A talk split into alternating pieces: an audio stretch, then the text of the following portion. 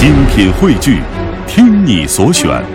中国广播。radio.cn。各大应用市场均可下载。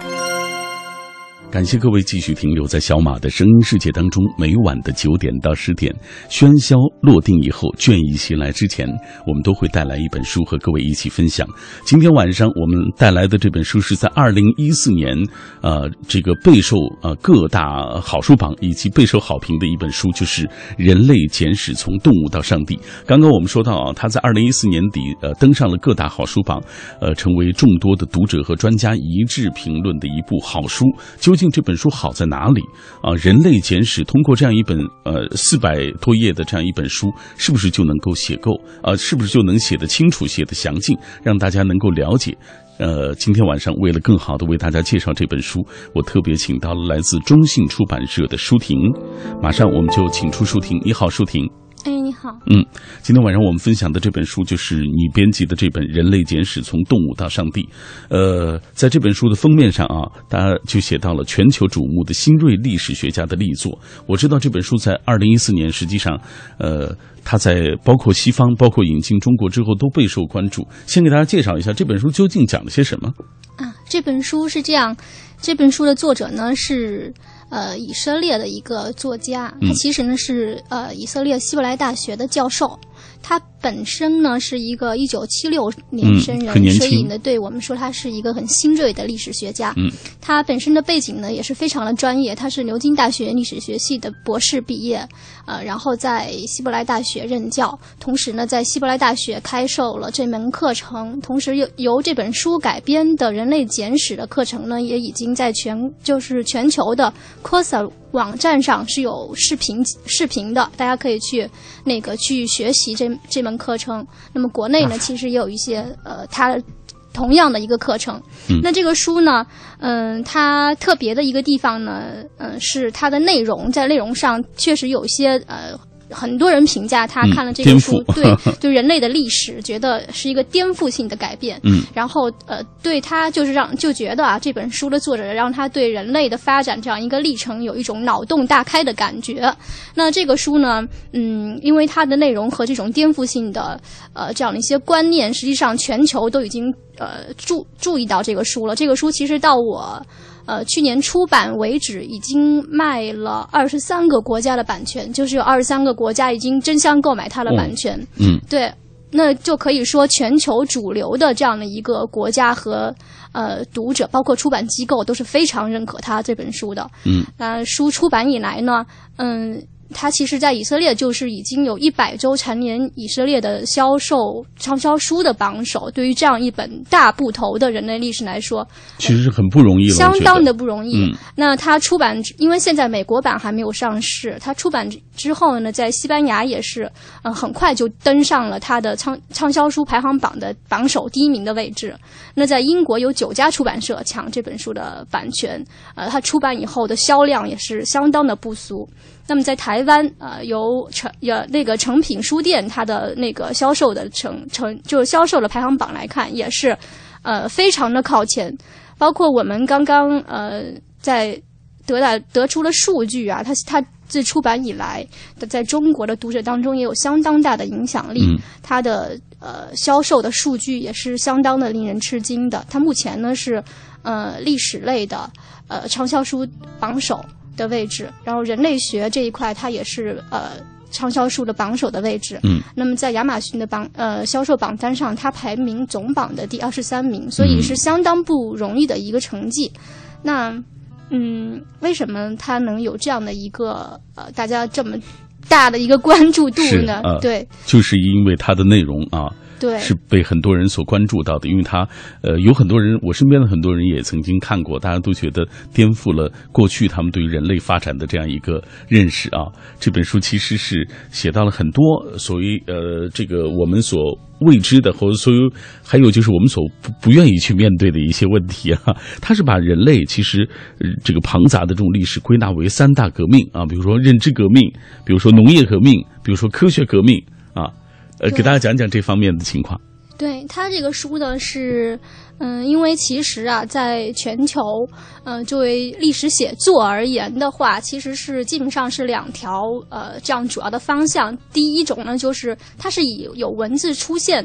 前和文字出现后，嗯啊，这样作为一个实践的节点。那么史前的这一部分呢，呃，这样这样的一类呃写全球史的作者、作家或者作者呢，他们主要是从考古、嗯人类学、生物学的角度来写人类的历史。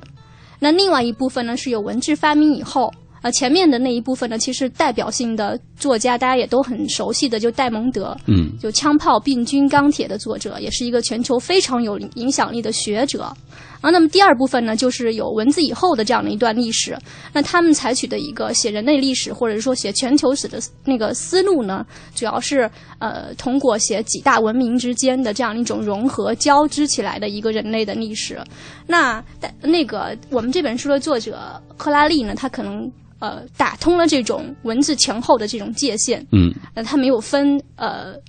有文字之前和文字之后这样一个历史，它主要把人类的历史，像刚才嗯、小马老师说的，呃，有三种呃改变人类这样历程的三种方式：认知革命、农业革命和科学革命这三次革命，呃，这样的一个结构。来向大家展示了人类这样的一个发展的历程，这也是他书里面非常特特别的一点。嗯，那他从这个三个方面来讲人类历史的这样的一个过程呢，实际上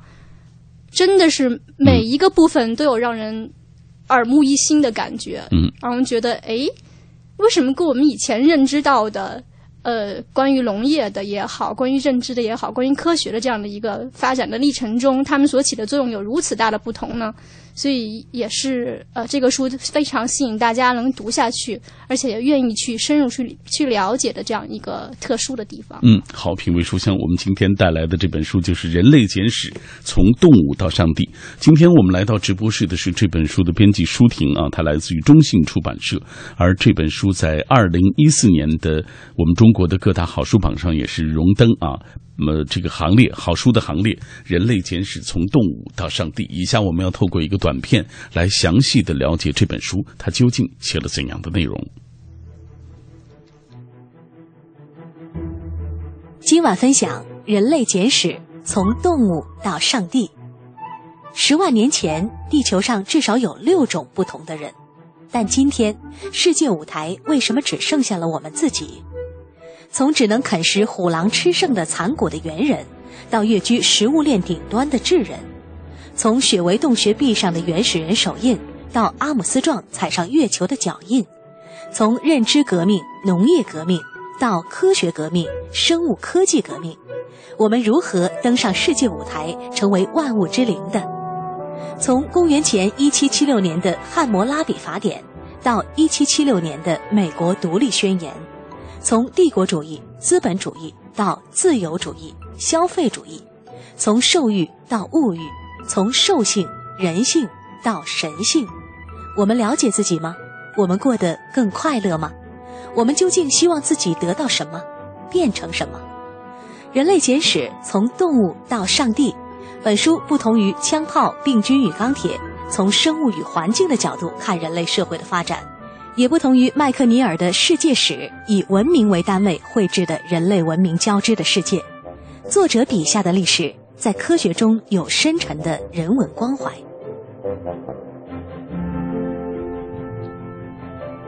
我们刚刚透过这个短片，已经了解了这本书的大致的一些内容啊，听上去好像觉得，呃，好像有点远。好像离得离我们啊所认知的一些呃所谓知识啊也比较远，所以今天我们就特别请到舒婷来给大家做详细的介绍。舒婷，接下来咱们就打开这本书，给大家来讲一讲这本书都包括哪些内容。其实呃，首先我们就看到它是刚才你也介绍，它把它分为认知革命、农业革命啊，包括科学革命等等，还有人类的融合统一等等等，这样四个部分，其实它是通过。呃，几十个篇章啊，来给大家做了详细的阐述。来，咱们这样，先从第一个部分给大家讲一讲。在这部分当中，其实他谈到了很多，比如说，他说人类是一种也没什么特别的一些动物 啊，千万不要把自己想得太高太远啊，其实它在这个发展的过程当中，呃，也肯定会面对到很多的丑恶啊，经历很多的这样的一些故事，来讲一讲。那第一个部分呢，它是主要从认知革命的角度来讲述人类历史发展进程中认知呃所带来的一些呃巨大的变革。嗯，那它所指的认知革命是什么样一个概念呢？其实认知革命可能发生在距现今七万年七万年前的这样的一个人类的这样的一个世界里头。嗯那它所指的认知革命是，嗯，大家有了人类啊，有了八卦的能力，嗯有了想象不存在事物的能力，有了和呃陌生人建立这种沟通、建立组织的这样的一个能力。嗯实际上，嗯、据我们呃了解的历史，觉得人类起步阶段的一个最大的发呃，就是它的突破性的成就，可能就要在于它的能够直立行走了。嗯然后它随后发明的工具，然后一步一步的，呃，人之所以成为了人啊、有了劳动的能力，但是在呃尤瓦尔·赫拉利这里呢，他觉得其实不然，嗯。呃，真正改变人类的在于这场认知革命，嗯。就在于人有了沟通交流的这样的一个能力，有了编故事的能力，嗯。就是这个把人啊、凝聚在了一起。然后呢，人其实本来就是一个呃特别不起眼的这样一个动物，嗯。但是有了这个能力，它啊、登上了食物链的顶端。没错。对，嗯它是这样的一个过程。呃，在这部分当中，他其实写到了一个毁天灭地的人类洪水啊，这部分讲的是什么样的内容？嗯，其实大家都知道，在西方的呃传统文化文化里面有流传着诺亚方舟的这样的一个呃一个故事嗯哈。呃，其实呢，呃，作者在这儿他这个毁天灭地的人类洪水呢，呃，并不是指这样的一个故事，而是指人类在。如何登上食物链这个顶层的过程中，给这个地球、给这个生态造成的毁灭，造成的毁灭性的这样的一个 啊一个一个东西。那其实呃，怎么样去理解它这个认知革命呢？其实书里举了一个很好的例子，就是标志公司的例子。大家肯定知道标志公司，其实呢，呃，标志是一个非常。最早的时候啊，它是一个非常不起眼的一个小公司，嗯小公司哈，但它呃为什么能成为一个跨国的企业？呃，怎么样？呃，就是变成了今天我们看到的，即便法人也没有了，呃，公司的员工也可能嗯离离合合，他也可能嗯、就是嗯，所有发发生了一些变故也好啊，不管是他呃有怎么样的一个呃股票已经被抛售了，嗯呃，或者是呃他动荡不已，但他公司永远都是存在的。那其实，嗯，认知革命它所呃告诉我们的就是，呃，就是可能标志公司通过的就是这种啊、虚构啊，也不是叫虚构啊，就是有了这种。嗯，将这种公司变成一个呃法律上的这样的一个实体，嗯，那其实不管怎么样，这个东西它就一定是维就是维持能持续发展的这样的一个概念，嗯。所以可能人类有了这些嗯认知的能力之后，公司可能成为公司，国家可能成为国家，啊，所以啊这个社会就这么运转起来了，有更大的组织，然后人类取得了飞跃的发展和进步。嗯他的认知革命大概是这样的一个呃一个过程。嗯，但实际上在就是这部分内容当中，作者还详尽的描述了一些呃非常呃让人呃想要读下去的一些故事啊，比如说他说这个澳大利亚的气候确实在四万五千年的有有一场这样的一些改变，然后小小的这种气候变迁，呃后来造成了如此大规模的一种灭绝等等这方面内容啊，就是如果有一天。大家打开这本书的话，会非呃会非常详尽的啊了解到这样的一些故事。它是用，我觉得这个尤瓦尔·赫拉利他的文字的水准，包括这本书的翻译的译者的水准都是非常高的。就他能把那个呃看似很枯燥的那样的一些史实，但是讲的非常有趣，非常有意思。对，他是这样，他其实呃，在认知在人类发展的过程中，人类逐渐有了认知的能力。嗯，但是人类丁就是他重新登，就是他登上了食物链的顶层之后呢，呃，比如说他第一次到达澳大利亚，嗯啊，就对当地的生态啊、进行了一次毁灭性的这样一个破坏。在尤尔看来，他可能嗯、有这样的一个原有这样的原因啊，因为有各种不同的说法，有人嗯会觉得是气候的变迁导致了呃这种生态和物种的灭绝，没错啊，但但是作者看来呢，呃，气候可能确实也会有影响。那么更大的可能是，呃，人类有了合作的能力，啊，它有了这种狩猎的这样的一种呃能力，而澳大利亚的这种生态下生存的那种大型动物，它们没有这种反击的这样的一种规避风险的可能。嗯，啊、第二方面呢是人类呃通过有了这种认知能力之后，发明了火，啊、可能一场大火，啊呃，就可能呃把这个生态系统整个都给破坏了。没错没错呃，就这种情况之下呢，人呃。智人登上了食物链的顶层，他有了思考的能力，有了去改变这个世界的能力，这是嗯人类发展过程中的第一步，也就是他所说的认知的革命。嗯，对好，品味书香。我们今天带来的这本书来自于中信出版社出版的《人类简史：从动物到上帝》。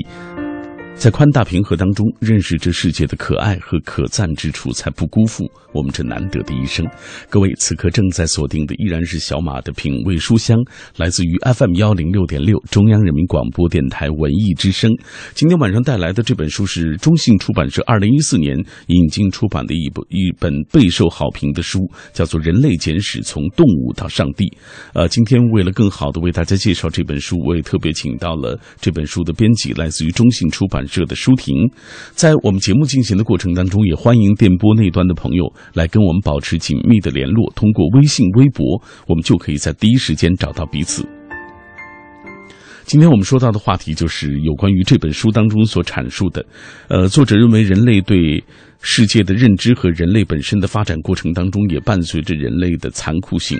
比如说无休无止的掠夺，然后为了资源破坏环境等等啊，大家怎么看我们人类的这样的一种行为？是不是对我们今天或者未来有一些什么样的启示？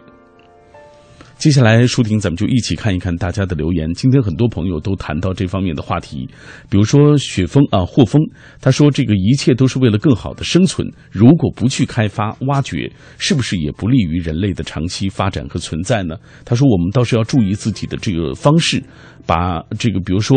呃，我们需要做的就是自省，比如就怕红了眼、黑了心啊，这是给我们自己提个醒。然后也有朋友说这话题太高大上啊，这个还有欢乐真人他说，面对世界、面对自然，人类应该抱有一种敬畏之心吧。过度的消费、掠夺，甚至是破坏，最终也会受害的，必将是我们人类自己的。善待我们生存的环境，其实也是善待我们人类自己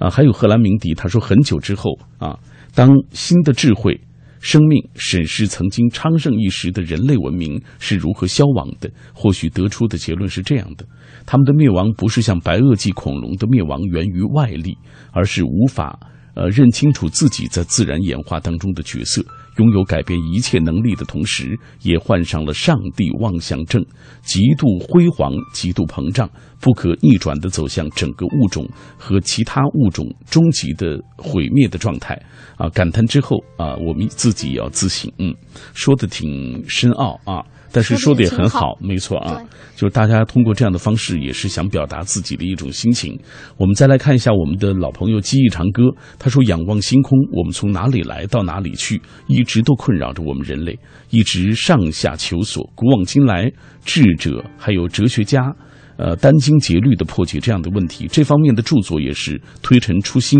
啊。人类简史也是以自己的视角尝试阐述如何人猿相依别，一步步走进万物灵长的这个巅峰啊，创造前所未有的辉煌文明。其目的就是认清自己，选择未来，有所为，有所不为。嗯。大家都能够把人类这个在我们整个啊这个生物链条当中所做的努力以及所呃就是进行的一些破坏，都能够很清楚的看看得出来。那我们今天介绍这本书《人类简史》，我们在上半时段请舒婷已经为大家介绍了呃第一个部分，就是智人走到哪里，哪里的物种就在短时间之内，你发现。就是我们人类自己自身发展了，而其他的物种在短时间之内消失殆尽。就像舒婷刚刚提到的那次洪水啊，在澳大利亚，当时二十四种体重在五十公斤以上的动物当中，有二十三种都惨遭灭绝，整个澳大利亚的生态系统重新洗牌。其实这个罪名的原因是，呃，活过了至少十次冰河期的双吻齿兽。就连七万年前的冰河期高峰都安然无恙，而在四万五千年前突然就灭种了啊！有人说这就是，嗯，就是智人这个生态的连环杀手，也是我们人类自己所造成的这样一个恶果。呃，其实这本书当中说到的这方面的情况还很多。我们刚才只是说到认知这一块儿啊，我们接下来继续给大家介绍一下这本书。来，舒婷，嗯、这个书呢，它其实呃第二个部分在谈到农业革命啊、给人类带来的影响的时候，他的观点呢，其实呢也和普通的这样的一些我们看到的呃这些观念的差异很大。那我们都知道是农业革命呃呃使农业的技术和水平有了极大的发展，嗯，那么使人类这个物种在繁衍上，啊起码我我的粮食会增多了，那么我在可以的这个基础上，会有更多的粮食去养活更多的人。那在人类发展的历史当中，这是一次也是一个突破性的这样的一个革命。那在于在那个这本书的作者呃的眼中呢，呃，农业革命可能、呃、我们会有一种新的视角。举一个非常简单的例子，比如大家都知道的小麦、啊，小麦呢可能在一万年前就是许多野草当中一种非常不起眼的一种，而且生长在中东。呃，但是到了今天。它可以说是地球史上最成功的一种植物了。嗯，我们可能可能所到之处都能见到它的身影。没错啊、全人类可能呃，大家都得以它为主食，靠它啊、来养活自己。那么现在其实小麦在全球有一个统计数据啊，它占到了嗯二百二十五万平方公里的这样一个地地表的面积。那么这个面积是多大呢？嗯，是现现今英国的十倍。哇，对，所以这是一个非常庞大的这样的一个数字。那么小麦，嗯，有人说那个可能是人类因为对它有需求，呃，所以才有了小麦的这样的一蓬勃的这样的一个繁殖。嗯，那么有人说是小麦养活了人类，那么同时，嗯，有没有这样一种角度来说是小麦通过一种手段？啊，控使人 对控制了人类，使人类呃为它去服务。那比如说，嗯，小麦不喜欢大石头，也嗯不喜欢小石头，那人类就不停的要到田地里去劳动，把这些石头给除掉。第二个呢，嗯，小麦不喜欢和其他的植物去分享空间，那人类可能要去给它拔一些杂草，让它能生长得更好。嗯，那么，呃，还有呢，就是小麦它也可能会得病，人类就会想尽各种的方法和手段，让它的 DNA 不断的繁衍下去，得到更大的发展，那么去给它驱虫。嗯，所以，嗯、在某种程度上来说呢，可以说小麦控制了人类。可以更可更可怕的是呢，因为人类有了小麦，它需要嗯更好的去呃在这个空间当中去生生存，因为人类以前是采集社会狩猎的嘛，没错。它不是固定在一片土地上的。嗯那么今天它有呃，因为小麦可以更大的满足它生活上的这一部分的需要，它可能选择了定居下来，不会嗯像以前那样去狩猎，以狩猎为生，它就被牢牢的绑在了这片土地上。嗯他就会为未来打算，呃，就有了未来的计划。嗯那他也没有办法去离开这片土地。那么，到底是小麦控制了人类，还是呃 人类控制着小麦呢？呃呃，在作者尤瓦里看来，呃，真是一个非常难以得出结论的这样的一个呃说法。嗯，其实也给大家一个思考的空间。这就是呃尤瓦尔·赫拉利所写的这段啊，就是呃农业革命啊所讲述大致的一个内容，其实是农业改变了我们人类啊。我觉得是这样啊，嗯、当然我们人类也通过通过自己的努力啊，让这个农业呃成为我们人类的这样的一个主要的生存赖以生存的方式。那第三部分它是人讲到了人类的融合统一啊、讲到了金钱，讲到了帝国愿景，讲到了宗教等等。来，继续请舒婷来给大家介绍一下。嗯，它呃在第三个部分呢，实际上讲的是人类大一统的这样的一个过程。嗯，那么在人类不断统一的过程中呢，发挥最重要作用的呃是金钱。嗯，那么为什么金钱能能有这样的一个作用呢？嗯，实际上，嗯，它里头也非常生动的写到，其实可能嗯、比如说基督教他会信仰上帝，嗯，那么穆斯林他有安拉真主是他最高信奉的神。那可能还有呃骑士团，中世纪的骑士团，他有他自己啊、呃追求的骑士精神。嗯但是对于他们而言，有一样是大家共同认可的，那就是金钱。对，大家可以通过呃金钱，呃把全球的经济，把全球全球的这种组织，嗯，这种人类呃联合成一个共同体，它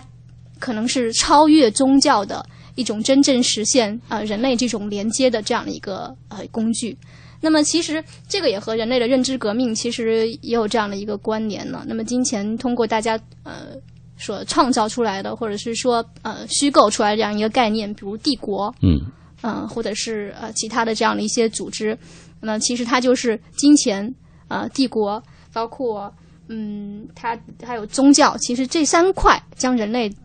组成了一个大一统的不可分割的这样的一个世界。嗯更多的凝聚在了一起，也更多的成为了一个嗯不太容易去分割的这样的一个整体。嗯对，这是他可能讲到的，在这个过程中，呃，这三方面所起到的一个作用。嗯，其实他是，我觉得在读这本书的过程当中，我发现他还是高度概括化啊，能把这简单的就是这么庞杂的一个人类的历史，通过这样的语言就呃进行了一个梳理呃和脉络分析。那接下来就是第四部分，所谓科学革命啊，呃，如今。我们这个所谓这种人类所处的阶段，就是科学革命的这种状态了。来，继续，我们请收听。呃，科学革命呢，实际上也是，呃，也是给人类带来了翻天覆地的这种不小的影响。嗯它使人类的发展速度了超出了人类自己的想象。嗯，它有这样一种越来越强大的能力，就是将人类变成上帝的这样的一种能力。嗯对，在书中呢，他也他也提到啊，呃，实际上呢，就是科技革命所带来的这样的一个嗯后果啊、带来了世界翻天覆地的变化，给人类带来了快速的进步，但同时呢，也有可能给人类带来带来毁灭。这个在这个过程中呢，嗯，其实呃，尤瓦里·赫拉利特别关注一个问题，嗯那人类的高速进步，呃，带来了人类的繁荣和文明。但在这个发展的过程中，人类个体的幸福啊是怎么样的呢？是不是呃科技越发展，呃，那么个体就会越幸福呢？嗯所以在这个过程中也是一个悖论。他其实啊、也举了很多的例子，也有许多的呃故事啊、来和大家一起探讨这样的一个人类本来发展过程中的一个悖论。嗯，好，品味书香，我们今天请到的是来自中信出版社的舒婷，为大家介绍他所编辑的这本书《人类简史：从动物到上帝》。可能在就是通过舒婷介绍的过程当中啊，我们发现这样的一本书可能不是。呃，每一个人的这个所谓认知的背景都能够呃理解或掌握的一个内容，但实际上他的语言其实是文字的语言，其实是写的非常的深入浅出，很好读的一本书。那稍后我们继续透过一个短片来了解这本书，也同时来了解一下这本书的作者以色列历史学家尤瓦尔·赫拉利。作者尤瓦尔·赫拉利，一九七六年生，牛津大学历史学博士，现为耶路撒冷希伯来大学的历史系教授，青年怪才，全球瞩目的新锐历史学家。他擅长世界历史和宏观历史进程研究，在学术领域和大众出版领域都有很大的兴趣。本书让他一举成名，成为以色列超级畅销书。目前这本书已受二十多个国家版权。在历史学之外，人类学、生态学、基因学等领域的知识信手拈来。根据图书改编的课程上传 YouTube 后，风靡全球，拥有大批青年粉丝。今天在节目进行的过程当中，很多人也在讨论尤瓦尔·赫拉利啊本人。呃，双叶武长安说了，假如这个世界没有以色列，世界将会怎么样？或许照样日升日落，但会缺少很多智慧的色彩。感谢犹太民族贡献了爱因斯坦、马克思、弗洛伊德这样改变世界的智者。这部现在又为我们贡献了尤瓦尔的这部《人类简史》，读史知古见今，认清人类最终是自然之子，拥抱自然，和谐相处，人类的存在才是更有意义的一种状态。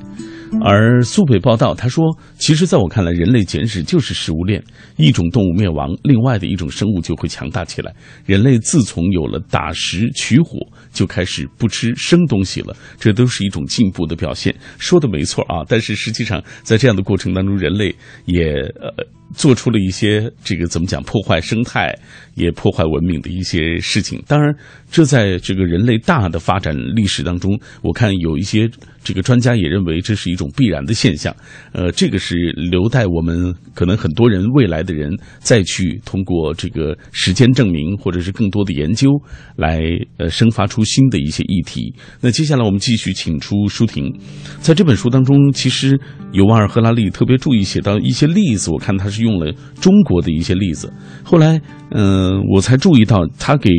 各国的版本其实也都下过同样的功夫，就是他在选取一些例子呀，或者是讲一些呃这个一些他的观点的时候，会引用该国就出版国的一些例子啊。在这本书当中有哪些是我们中国的一些例子？嗯，作者确实是下了特别多的功夫，呃，就包括那个北京大学历史系的教授高毅老师也说，嗯，他呃一方面有跨学科的这样的一种呃能力，把所有的材料、呃进行他所需要的这样的一个选择和整合。的这样的一个能力。第二个，他是真的是根据各个国家不同的情况，呃，列举了一些大家感兴趣的，或者是说愿意去了解的这样一个例子。嗯那在这个书中，我简单举一个，就比如，因为尤瓦里尤瓦尔赫拉利特别关注人类个体的幸福和那种个体的快乐。那么，什么对于什么是快乐这种呃的分析呢？他其实举了呃中国古代的农夫和嗯香港的企业家的例子。那中国古代的农夫呢，他可能是嗯有一小土房，没有暖气啊，旁边就是猪圈。呃，企业家呢可能是住在拥有最新科技的豪宅里头，嗯啊，窗口就是海景，啊，那么我们怎么来理解，呃，他们所获得了这种快乐是谁多还是谁少呢？嗯那这他他在里头举了这样的一个例子，那可能他觉得企业家，呃，未必会比农民更快乐，因为他觉得其实快乐就是脑袋里面分泌的这种血清素嘛。嗯那对于一个农民而言，他可能，嗯，那我有房，我也有房子呀，呃，我自己这种快乐和满足的感感受会很强烈，嗯我分泌出的这种血清素可能不会比企业家少。那企业家可能，哎，我海景房刚刚把房贷还完了，嗯、我也一身轻松。那这两个数值谁高谁低呢？其实都是一种个体的感受。那从啊、呃生物学的角度来说，就是分泌出的这种血清素，嗯的多少。呃，所以他觉得人类如果以后科技要发展，呃，能多考虑一些人类个体的快乐的话，是不是有这样一种科技的手段，呃，能让这种血清素分泌的多一些？嗯当然这也是一开玩笑的一种说法。嗯对，这是他所引用的中国的这样的一些呃小的例子啊。对其实，在这本书当中，我个人挺感兴趣的，就是，呃，他说这个这本书所体现这个八卦理论，我不知道能不能这么说啊。就是你知道，说坏话、爱八卦，放在现今也是一个是十足的一个贬义词啊。但是在人的这个发展过程当中，做人这个作者就说，这个说坏话的这个贡献是居功至伟啊。哎，这方面情况给大家介绍一下啊，就八卦理论。这个使得族群规模迅速扩大。对，他是觉得呃，大家可能有了八卦，或者是说啊、呃互相传递这种小消息的能力之后，大家这种能够互相更亲近一些，呃，这种信息共享的能力会更多一些。嗯那么可能呃，在我们现代看看来，我不知道啊，八我不知道，比如说马老师，您觉得八卦是一个好好事儿还是不好的事儿呢？很难用好或者不好来形容，呃，来评价，因为我身边的人还都挺关注八卦的。对对，那么可能就是这种共同的关注，把人类呃凝结成了这样的一个呃小的群体和集体，让他有了一种共生的这样的一种意识，然后甚至八卦有时候它起到作用是，可能起到了一个呃陌生人之间聊天的这个基础。对，他就把陌生人的距离给拉近了，嗯啊、结合成一种可能以后会越来越有利的这样一种纽带，可能建立组织也是从说不定啊，嗯就是从八卦一个消息开始，然后慢慢的、慢慢的有更加啊聚合的这种关系。嗯那他觉得呢？哎，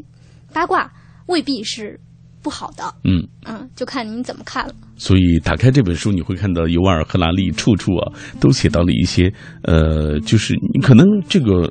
如今我们看来，可能很多理论当中都不会有八卦理论这样一个词啊，它会出现在人类的发展历史当中。但实际上，在这个过程当中，作者认为，就算大批互不相识的人，只要他们相信某一个故事，就能够共同合作，这就是啊，说不定就是一个组织啊能够形成的一个基础。各位，你正在听到的声音来自于中央人民广播电台文艺之声品味书香。我们今天带来的这本书叫做《人类简史：从动物到上帝》。《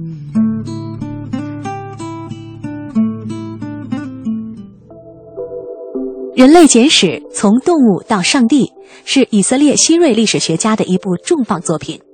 从十万年前有生命迹象开始，到二十一世纪资本科技交织的人类发展史。十万年前，地球上至少有六个人种，为何今天却只剩下了我们自己？我们曾经只是非洲角落一个毫不起眼的族群，对地球上生态的影响力和萤火虫、星星或水母相差无几。为何我们能登上生物链的顶端，最终成为地球的主宰？我们知道金钱和宗教从何而来，为何而生吗？人类创建的帝国为何一个个衰亡又兴起？科学和资本主义如何成为现代社会最重要的信条？理清影响人类发展的重要脉络，挖掘人类文化、宗教、法律、国家、信贷等产生的根源，这是一部宏大的人类简史。更见微知著，以小写大，让人类重新审视自己。嗯，来自以色列尤瓦尔·赫拉利的作品《人类简史：从动物到上帝》，继续请出舒婷。舒婷，这本书当中，尤瓦尔·赫拉利对于人类未来的发展，其实也有一些预测，来给大家讲一讲。对，赫拉利其实在本书的开头提到，啊，特别有一章叫做“人类是一种也没什么特别的动物”。嗯。啊，因为它确实是一个不起眼的族群。那么在他的后记当中呢，他给人类啊一个新的概念，他说人类是变成神的一种动物。那么人类的未来会是怎么样的呢？呃，他其实也呃提出了这样的一个问题：如果人类未来科技继续高速的发展，呃，人类如果任现在这种状态啊去。呃，经营，嗯，呃，继续走下去的话，只有两种可能：一，除非人类可以变成神明，嗯，真的变成神一样的动物；第二，那人只可能是走向毁灭，毁灭啊，对，因为他的这种大发展、这种欲望、这种膨胀啊，对，所以会会导致他会出现种种的一些情况。除非就像尤瓦尔·赫拉利所说的，他真的成了神啊，呃，能够解决一切事情。啊，当然，这就是我们今天为大家介绍这本书。我们只是通过这样的聊天的方式为大家介绍了其中的一点点内容啊。呃，这本书当中，实际上它之所以被称为奇书，之所以被全世界啊所关注，就是因为它包含的所谓人类的这个。呃，他对于人类大发展的过程当中啊，他的一些观点啊，呃，应该说颠覆了我们之前的一些史学的观念。呃，和和有一个朋友在问，就是在这本书当中，作者尤瓦尔·赫拉利持怎样的一种历史观啊？因为他本身就是一个历史学家。呃，赫拉利其实是他的历史观一定是非人类中心主义的。嗯，对他其实一方面在。审视人类，同时也对人类的这样的一种发展，对于历史持有一种非常悲悯的这样一种态度。他不像很多的学者把人类当做这个世界的万物之神，他这样的观点啊，对他没有把人类作为这个世界的主宰。嗯啊，他是嗯一一方面呃非常的，他确实很批判对人类的发展，对于社会、对于世界造成的这种破坏。嗯，另一方面，嗯也是。嗯，希望人类能有所醒思，或者去思考人类究竟需要什么，人类究竟想成为什么。嗯，啊，可能也是这本书提供给我们的一个呃问思考。嗯，对。呃，就像我们今天的话题，可能很多人这个争论，很多人有不同的观点一样。这本书的内容，包括人类未来发展的走向，也不是我们自己在这里简单说几句就能够预测得了的。还是交给时间吧。哈，今天我们这期节目和各位一起分享的是中信出版社出版的《人类简史：从动物到上帝》。感谢舒婷做客我们的节目，也感谢听众朋友收听今晚的这一期《品味书香》。明晚我们再会吧。好，谢谢大家。康德曾经提出，是否有可能撰写一部世界公民观点下的普世历史？人类简史似乎就想回答这样的问题。十万年前，智人只是非洲角落的一个毫不起眼的族群，对地球上的生态影响力和萤火虫、猩猩、水母差不了多少。为何这个物种最终成为地球的主宰？金钱和宗教从何而来？又为何会产生？人类创建的帝国为何一个个衰亡，复有兴起？而且少数民族竟能统治远比自己庞大的族群？为什么地球上几乎每一个社会都有男尊女卑的观念？作者当然不可能面面俱到，只能告诉我们整个人类发展历史的概括和一些作者自己与众不同的见解。